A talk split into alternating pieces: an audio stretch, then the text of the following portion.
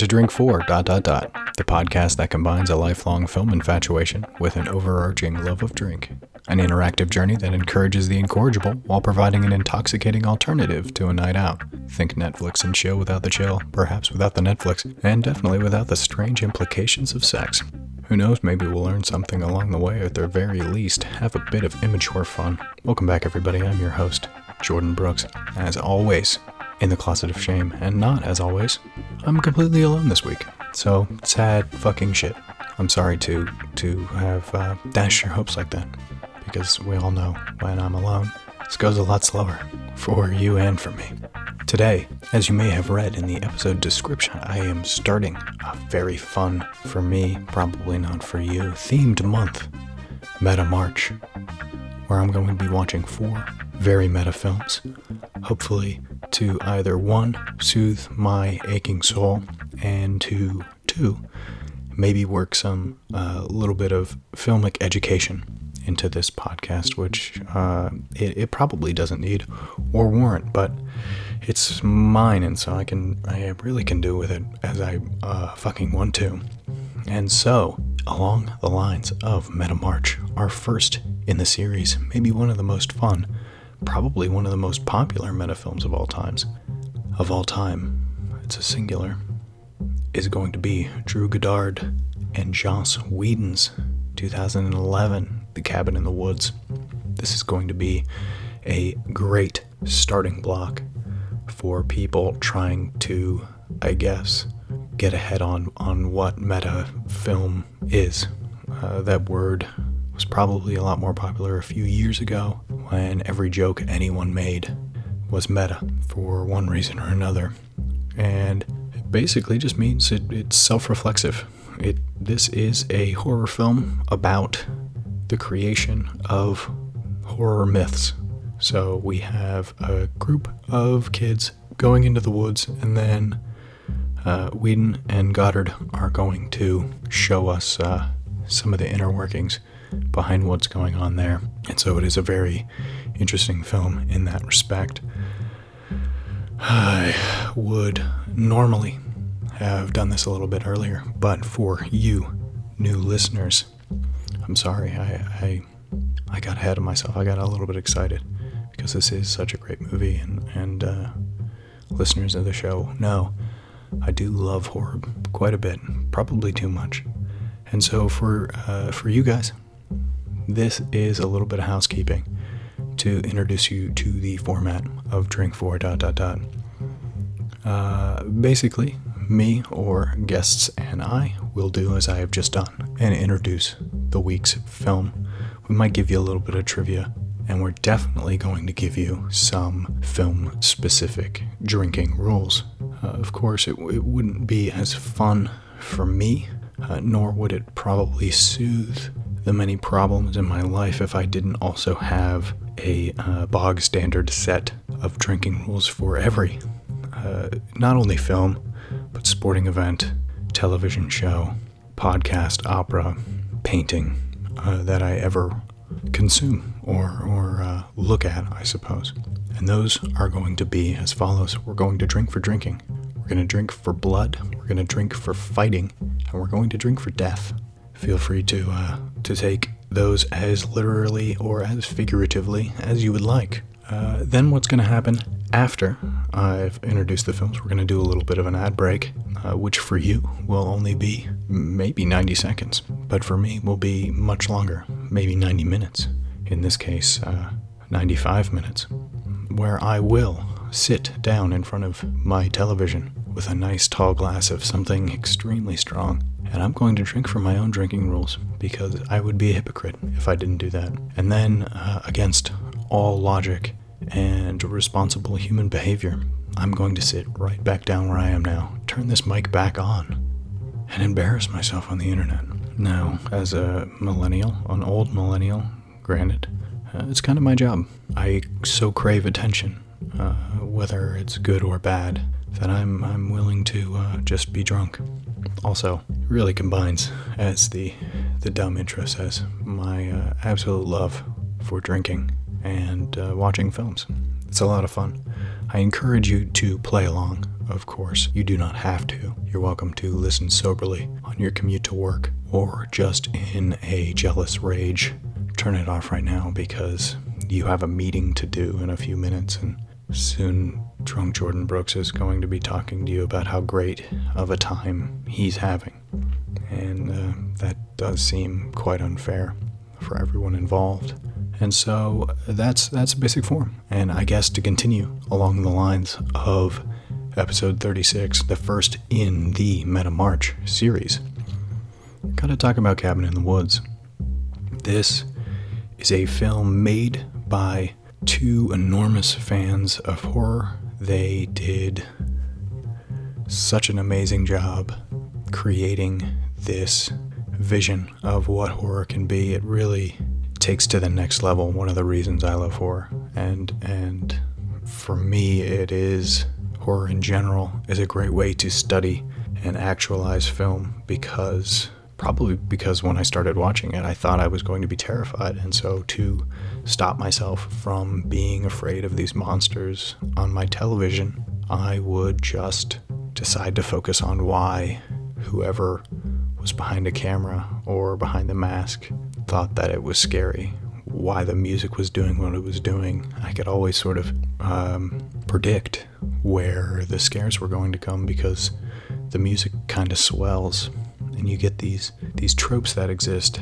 And the more I consumed it the more I was able to recognize those tropes and the more I could see the sort of skeletal structure behind how film was made. And it was a it was a very interesting way for me to get into film is through horror. But I think a lot of people do. And this one just takes all of that and turns it all the way up. It's a very incredible thing to see two people that you respect so much love something so I guess unconditionally. They they love it uh, for its flaws and and for eh, everything good and everything bad, and they really.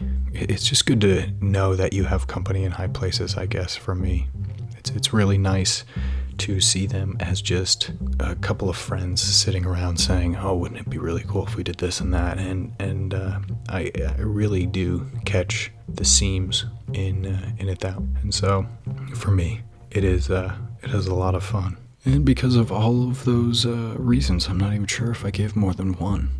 Uh, I love this film, and maybe we'll we'll both learn something about it today and together. And so, without further ado, I give you the cabin in the woods specific drinking rules. We're going to. Oh, wait a minute. Oh, guys, we almost forgot. We almost forgot the most simple thing of all. Um, I mean, there was this man, and uh, he really loved cargo pants. But um, for some reason, he was so obsessed with uh, filling up every pocket and he didn't have that many possessions, so he couldn't. Um, so he didn't buy them because he thought, what was the point? I can't fill up everything. I shouldn't. I shouldn't have cargo pants. You know. Pockets are there for a reason. Pockets are there for some things. Put something in them. Uh, he, he felt very strongly about this. Um, the cashier at uh, the clothes store didn't really get it. Um, she tried to say, you know, it's just fashion.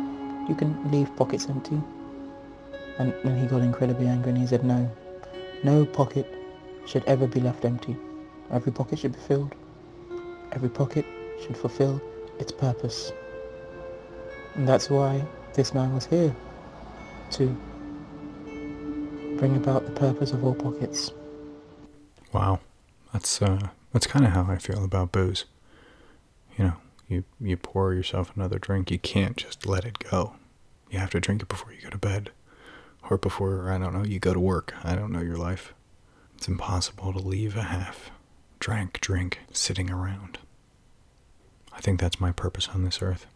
Of course, we can't uh, always talk about our purposes because then we'd be forced to consider how uh, purposeless we are. So, the Cabin in the Woods specific drinking rules are as follows We're going to drink for sinister music. as I said earlier, sinister music is going to be a great precursor to any sort of violent thing going on. The writer director of this know this trope very well. And so they're going to employ it quite a bit, and maybe to some comedic effect. We're going to drink for characters who subvert or reinforce their character types. So we're going to see Anna Hutchinson as Jules the whore, the blonde, and anytime she says something that you wouldn't expect to see in a regular horror movie, you're going to drink. And then anytime she uh, acts like the whore, you're going to drink for that as well. This is uh, this is kind of a, a, a blurred rule here.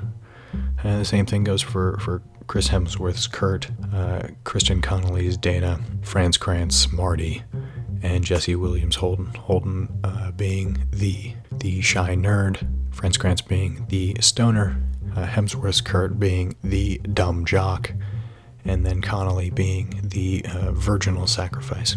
And so you're going to drink anytime they act the way that you think they should, and then any time that they sort of subvert that and say Anna Hutchinson's character is extremely smart and she's very witty, and we're gonna drink for those uh, little fun moments. And so maybe for that one, if you don't drink too much, you'll learn how characters are made. Won't that be fun for everyone who's not you? And then we're going to drink anytime there is outside interference in our main little group's horrifying weekend in the woods. While I uh, always talk about not giving a shit about spoilers, I don't necessarily want to spoil the main crux of this. It did come out in 2011, so you should fucking know better. But this uh, this is a lot of fun. We we will drink, uh, simply put, for outside interference in the horrifying weekend of our cast of uh, misfits who are all gorgeous, fit inable uh, people. And so maybe they aren't misfits at all, are they? Hmm. Maybe we're the real misfits. Think about that.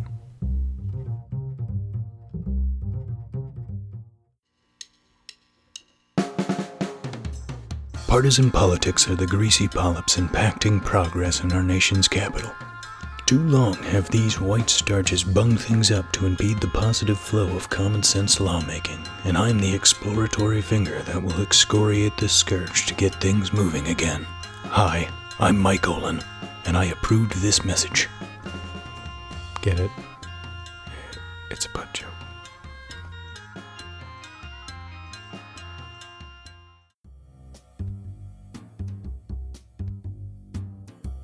And welcome back from the cabin in the woods. Oh my goodness, baby girl, that was nice.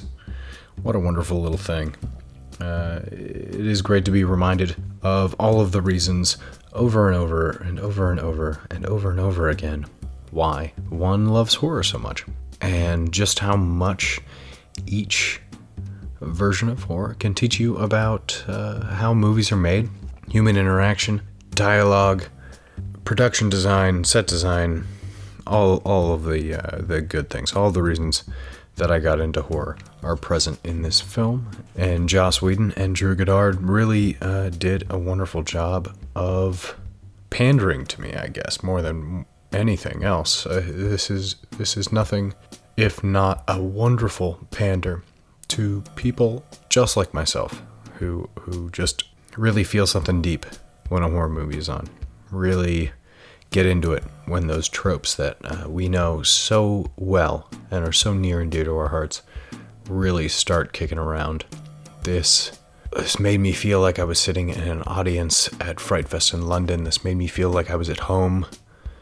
And um, while it might not have been as good as I remember it being the first few times I've seen it, I definitely got something out of it that I haven't gotten before. And there is something quite important to be said about uh, films that can do that for you on your uh, umpteenth watch.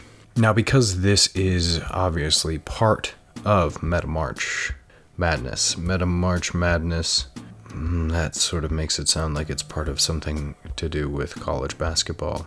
And as somebody who knows absolutely nothing about either baseball or really uh, about the process of going to college. I can't really speak to um, to anything uh, about college basketball, and so you know, digging digging that up really, I guess, from the the pits of my brain, and so that's a, a huge mistake, and I apologize for it now to any of you who might be a college basketball fan. I don't really know how I got onto college basketball. That's good. It's good to talk about dumb shit that you don't care about. Uh, um, because this is a part of uh, March. March. Because this is a part of Meta March, we really do get to see the writer and director play quite a bit with the magic of interpretation. This is so wide open in that in in a sort of interpretive way.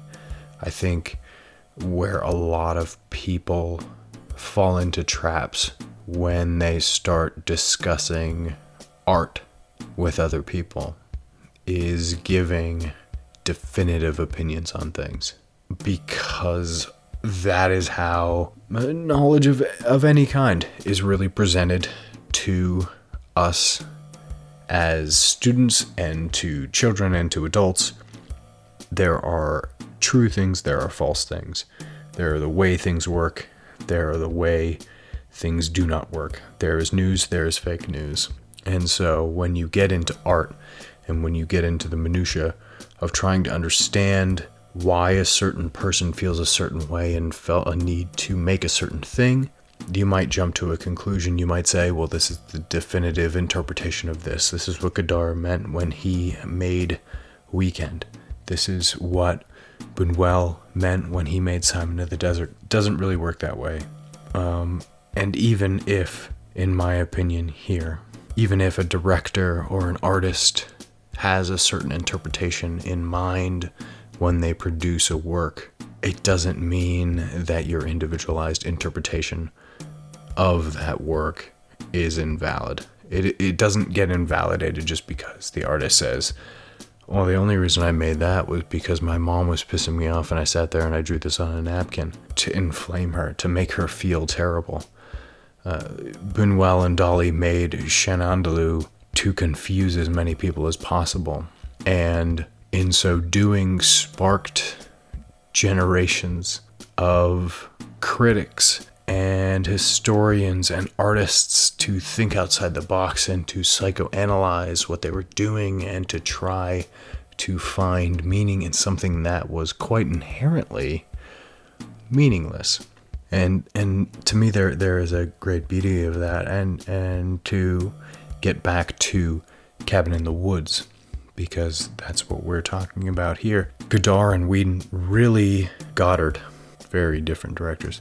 Goddard and Whedon here really leave this open for you. You you can really take any of these characters with a grain of salt, or you can or you can I guess follow them quite deeply into their whole. So you can you can take the say harbinger and impose a religious symbolism onto him. You could see as Whedon and Godard said of Bradley Whitford and Richard Jenkins that they are their sort of proxies in this film. Those two men represent who they are, sitting at a desk, directing how people die, uh, minutely tweaking settings on a mixing board to get the desired effect you can see the underbeings as being us, as being the audience, as being people infected by capitalism or by any number of things. You can you can see anything in this film uh, as as a sort of dualism that it represents. Hence, the reason why I prompted you to drink for both people subverting their tropes and people enhancing their tropes. And and it is up to you in the end to decide how much is actually them and how much is this interaction or meddling from the Whitford and Jenkins characters, whose names I have forgotten because they um, they are truly unimportant in in this dialogue, and I have to really sit back and appreciate that because there is something quite wonderful about that in the openness that our writer directors leaves us. The the uh, constant reflexive moments that get landed in our face when Thor and his blonde bombshell go into the woods and they're about to have sex. We cut back to the control room, and it seems like every bald, white male in a lab coat is standing there, ogling uh, like uh, so many cartoon wolves trying to capture Red Riding Hood. You you have this horde of creepy dudes just waiting to uh, see her bare her chest or get naked or have sex. It is this pornographic moment, but at the same time, it's also incredibly reflexive because if you're like me, sitting alone in a room, several drinks deep, you're also quite enamored by how this uh, scene is so tenderly shot, especially Anna Hutchinson's character, whose ass has literally been in your face in a pair of Daisy Dukes since the beginning of this film. As soon as we make it to the cabin proper and the personas kick in, the whore must act as the whore. And she starts dancing around like crazy, makes out with the wolf. She doesn't lose that brilliant comedic timing that Whedon sort of imbues her with. And that is quite special, but in in the moment that I was originally referencing, in which all these lecherous men have their tongues out and their hearts all but beating out of their chest. For me, sitting alone, watching this, it felt almost as if, if looking into a mirror, especially, um, I guess, doubly so, remembering myself watching this as a much younger person, um, and in, in many, uh, I suppose, very shameful ways, uh, hoping to, to see some titties. Yeah, I suppose that's why I drink during this is so those those shameful moments come to the forefront. The uh, alcohol lubricates those horrifying uh, thoughts of my past and allows me to, I guess, speak them more freely. But um, it was quite shameful on uh, upon this viewing to remember that moment how I felt about it the first time I saw this, which I believe was even in a theater, and then now as as a, a twice married adult who uh, gets to see the folly of youth reflected so boldly. Uh, it was um, it was certainly quite something, and I, I really do respect the writer and director for for shoving that so forcefully down my throat in that moment. The meta-ness obviously doesn't stop there. It goes it goes into one of the things that I for so long felt was very frustrating about horror movies. It was one of the reasons why I didn't care for slashers and why initially Scream rubbed me the wrong way. And so many other silly, not silly. That's that's um that's a harsh word. So many other slasher, formulaic genre pieces rubbed me the wrong way, and that is characters acting in a way that I would not.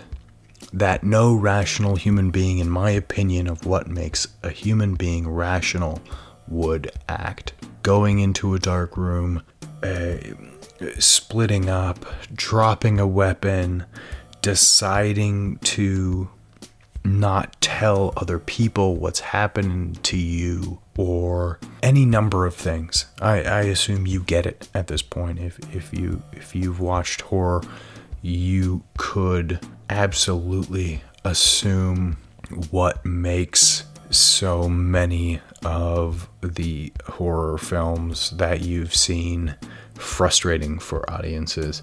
I've seen horror movies in large crowds and had people heckling the characters.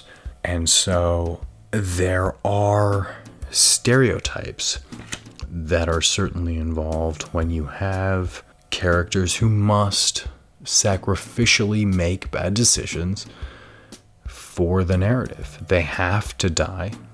They have to not turn the lights on. They have to explore in the dark or to split up or to make these purposefully ill advised decisions in order for this narrative to continue. Now, in this, not only do they highlight that quite a bit, but they take it a step further in the Whitford Jenkins characters who are able to uh, push them in the directions of these stupid decisions turning the temperature up in the woods to get Hutchinson's shirt off, or opening a vent and throwing through some sort of chemical to make Hemsworth decide uh, against his better judgment to uh, split up.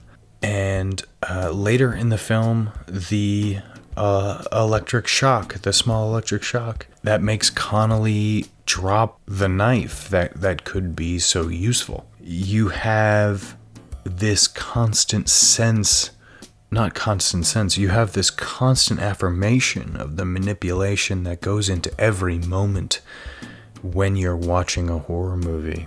And instead of being wildly frustrating like it normally is, it becomes a playful moment of genius. And to turn stupidity into genius uh, is obviously quite a stroke of, of, of real world genius because that, you know, for me, that is one of the hardest parts about watching horror is sitting there as a uh, thing that contains empathy for other things and watching them act counter to how I believe they should. And this says, hey, listen, they're to act the way that they act. This film has to have them die. The world needs them to die. You need them to die, otherwise, this isn't to be horror. And so they're to be real people. And so we're going to force them to act a certain way. It doesn't diminish the intelligence of the characters and it doesn't cheapen their deaths. Every death is still, in that way, quite impactful because we know that they don't fit neatly into these boxes.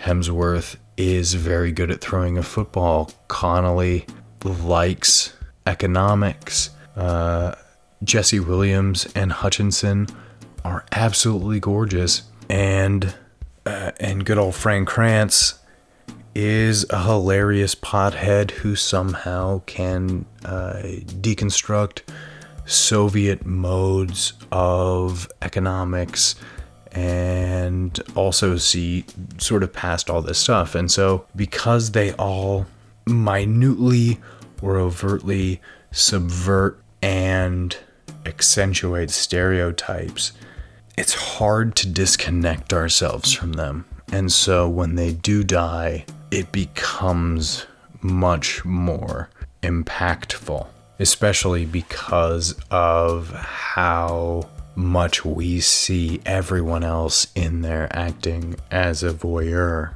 I guess the best example of this is Brian White's sort of military government man who is seen he, he is he's the new guy in the tunnels. I'm I'm not sure why the government has sent him there. They they don't really cover that, and that's fine. It, you know, again, it it doesn't really matter why he's there. It doesn't matter why anyone's here.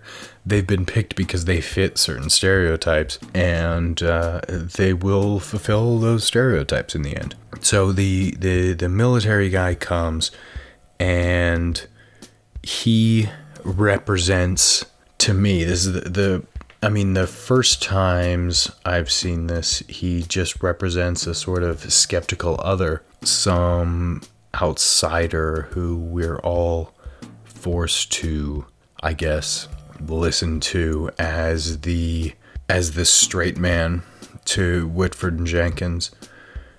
But this time around, I really saw how much he is that person who doesn't like horror or does not understand horror who constantly asks me and by mental association I must assume other horror fans about why they like horror. I get asked quite a bit from people who don't like scary movies going to Fright Fest and uh, several other horror movie screenings, I guess just one offs. Coming out of it, people will ask me, What have you just seen? Oh, that? Why do you, why do you like horror? What's this? What's that? Well, you know, why do you like to see death? I believe it was uh, Peter Bogdanovich who who has a quote about why he does not like horror. And to paraphrase, because I'm drunk and I didn't think about this until right now, he basically says that because he experienced real horror in his life, something horror happened in his life.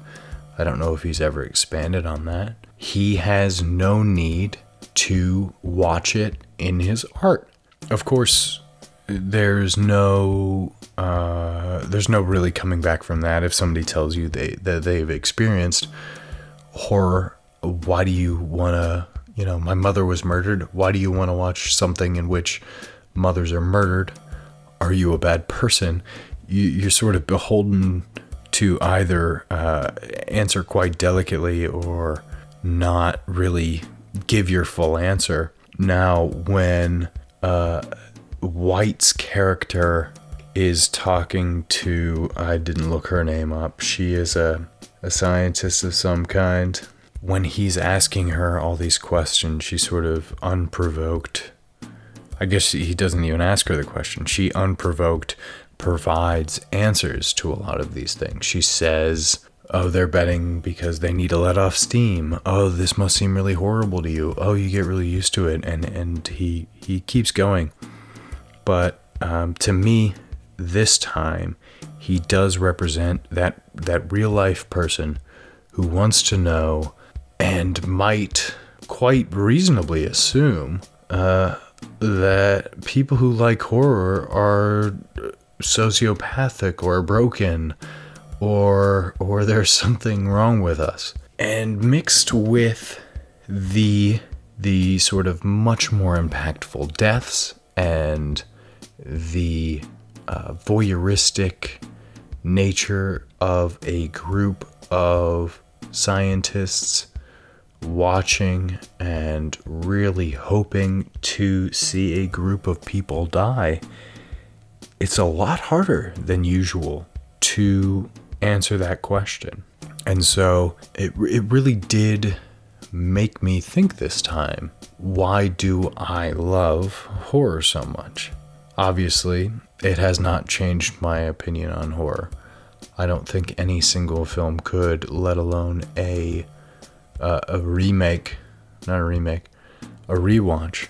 But it, it it did make me consider why I love this so much, and I think um, one of the one of the easiest answers I can give is uh, is a direct refute to White's character. If White's character is indeed a military man, is indeed a, a governmental employee of some kind, he must recognize that the world is so full of tragic injustice and death and and horribleness that to have an outlet such as horror that can can make you feel the outlets of seeing justice carried out or of subverting your expectations or of scaring you in an environment where there are no consequences for that fear.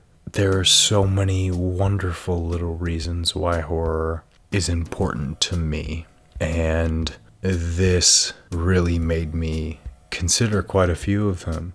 The alcohol uh, erased a lot of the eloquence there, and certainly a lot more of the the detailed experiences. But overall, I think that that is one of the amazing things about watching not only something that is horror, but uh, of something that is meta horror.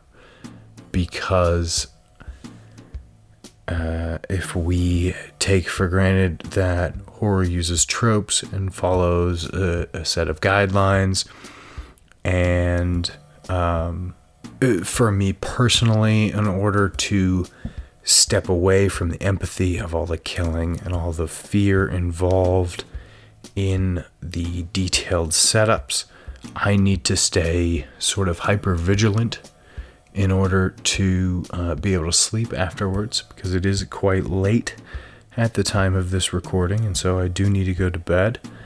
Um, and, and, you know, not necessarily for this because this is very funny, but for other horror movies, I do stay quite vigilant, especially when I'm watching at night because I, I do know that I need to go to bed. And so if I'm watching how the film is made, I'm less involved in, I guess, getting sucked into the narrative. And so that is a group of reasons why I love horror movies. And then you take all those reasons and magnify them and you throw them in your face to make it meta. You say, hey, look, this is how it's made. This is how all of this is made. And I'm still going to make you feel something afterwards.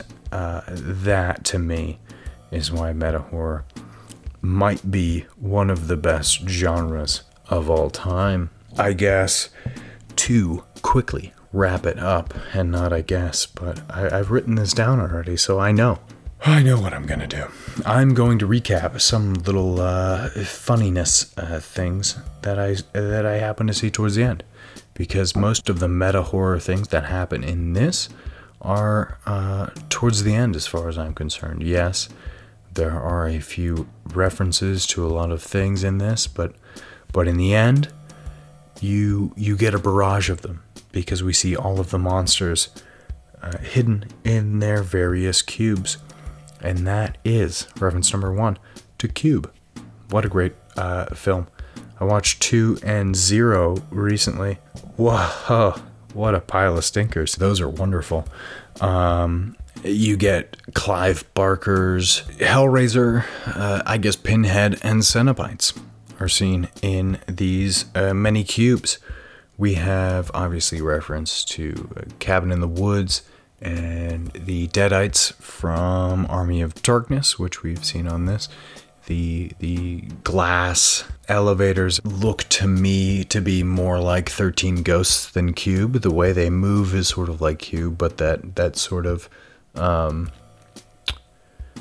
and not the original 13 Ghosts, that horrible remake um, where the glass is sort of blessed by jinn priests.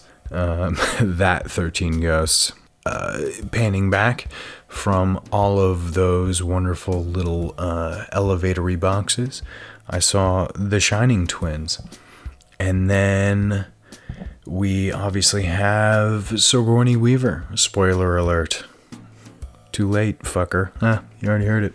Sigourney Weaver, towards the end, you get her voice uh, there a little bit, mixed with probably every horror character that uh, you've ever seen. I mean, there are some very interesting things that I I noticed there towards the very end. I, I don't think there's, you know, I can I I I could just read off of the trivia page of IMDb, but to be honest, um, I didn't necessarily notice them myself, and and so it does seem quite a bit like cheating here.